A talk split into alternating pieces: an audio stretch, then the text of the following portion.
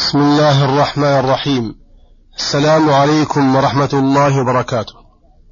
في ذكر بعض الفوائد والعبر في هذه القصة العجيبة أي قصة موسى مع فرعون فمنها أن آيات الله وعبره وأيامه في الأمم السابقة إنما يستفيد بها ويستنير المؤمنون فعلى حسب إيمان العبد تكون عبرته وإن الله تعالى إنما يسوق القصص لأجلهم وأما غيرهم فلا يعبأ الله بهم وليس لهم منها نور وهدى. ومنها أن الله تعالى إذا أراد أمرا هيئ أسبابه وأتى بها شيئا فشيئا بالتدريج لا دفعة واحدة. ومنها أن الأمة المستضعفة ولو بلغت في الضعف ما بلغت لا ينبغي لها أن يستولي عليها الكسل عن طلب حقها ولا الإياس من ارتقائها إلى أعلى الأمور خصوصا إذا كانوا مظلومين. كما استنقذ الله أمة بني إسرائيل الأمة الضعيفة من أسر فرعون وملئه ومكنهم في الأرض وملكهم بلادهم. ومنها أن الأمة ما دامت ذليلة مقهورة لا تأخذ حقها ولا تتكلم به لا يقوم لها أمر دينها ولا دنياها ولا يكون لها إمامة فيه. ومنها لطف الله بأم, موسى وتهوينه عليها المصيبة بالبشارة بأن الله سيرد إليها ابنها ويجعله من المرسلين ومنها أن الله يقدر على عبده بعض المشاق لينيله سرورا أعظم من ذلك أو يدفع عنه شرا أكثر منه. كما قدر على أن على أم موسى ذلك الحزن الشديد والهم البليغ الذي هو وسيلة إلى أن يصل إليها ابنها على وجه تطمئن به نفسها وتقر به عينها وتزداد به غبطة وسرورا. ومنها أن الخوف الطبيعي من الخلق لا ينافي الإيمان ولا يزيله كما جرى لأم موسى ولموسى من تلك المخاوف. ومنها أن الإيمان يزيد وينقص وأن من أعظم ما يزيد به الإيمان ويتم به اليقين الصبر عند المزعجات والتثبيت من الله عند المقلقات كما قال تعالى لولا أن ربطنا على قلبها لتكون من المؤمنين أي ليزداد إيمانها بذلك ويطمئن قلبها ومنها أن أن من أعظم نعم الله على عبده وأعظم معونة للعبد على أموره تثبيت الله إياه وربط جأشه وقلبه عند المخاوف وعند الأمور المذهلة فإنه بذلك يتمكن من القول الصواب والفعل الصواب. بخلاف من استمر قلقه وروعه وانزعاجه فإنه يضيع فكره ويذهل عقله فلا ينتفع بنفسه في تلك الحال. ومنها أن العبد ولو عرف أن ولو ولو عرف أن القضاء والقدر ووعد الله نافذ لا بد منه فإنه لا يهمل فعل الأسباب التي أمر بها ولا يكون ذلك منافيا لإيمانه بخبر الله. فإن الله قد وعد أم موسى أن يرده عليها ومع ذلك اجتهدت في رده وأرسلت أخته لتقصه وتطلبه. ومنها جواز خروج المرأة في حوائجها وتكليمها للرجال من غير محذور كما جرى لأخت موسى وابنتي صاحب مدين. ومنها جواز أخذ الأجرة على الكفالة والرضاع والدلالة على من يفعل ذلك. ومنها أن الله من رحمته بعبده الضعيف الذي يريد إكرامه أن يريه من آياته ويشهده من بيناته ما يزيد به إيمانه كما رد الله موسى إلى أمه لتعلم أن وعد الله حق. ومنها أن قتل الكافر الذي له عهد بعقد أو عرف لا يجوز.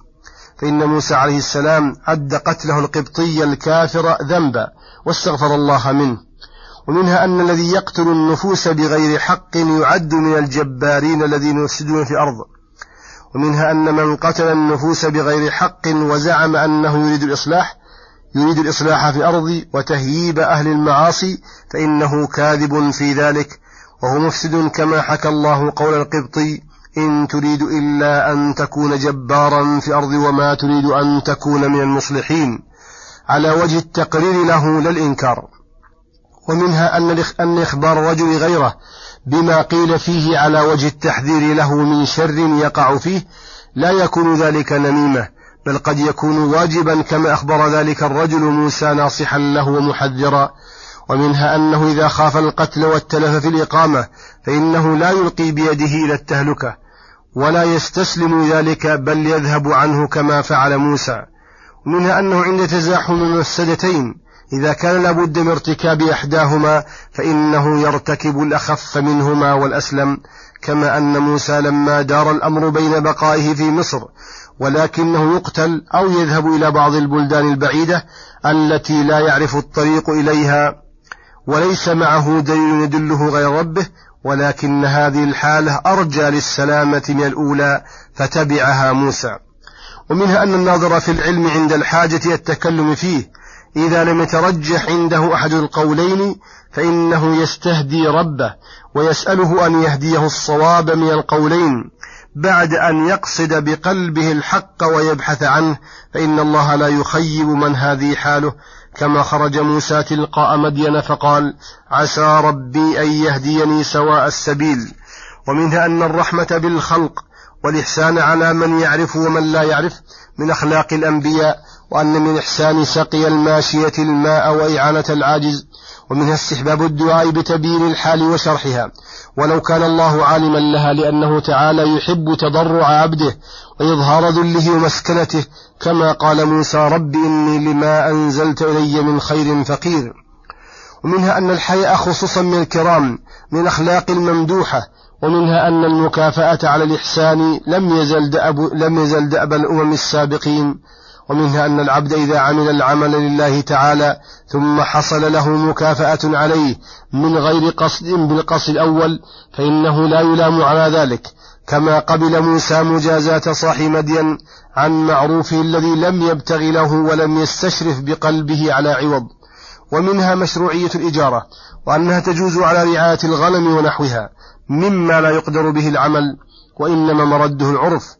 ومنها أنها أنه تجوز الإجارة بالمنفعة ولو كانت المنفعة بضعا ومنها أن خطبة الرجل لابنته الذي يتخيره لا يلام عليه.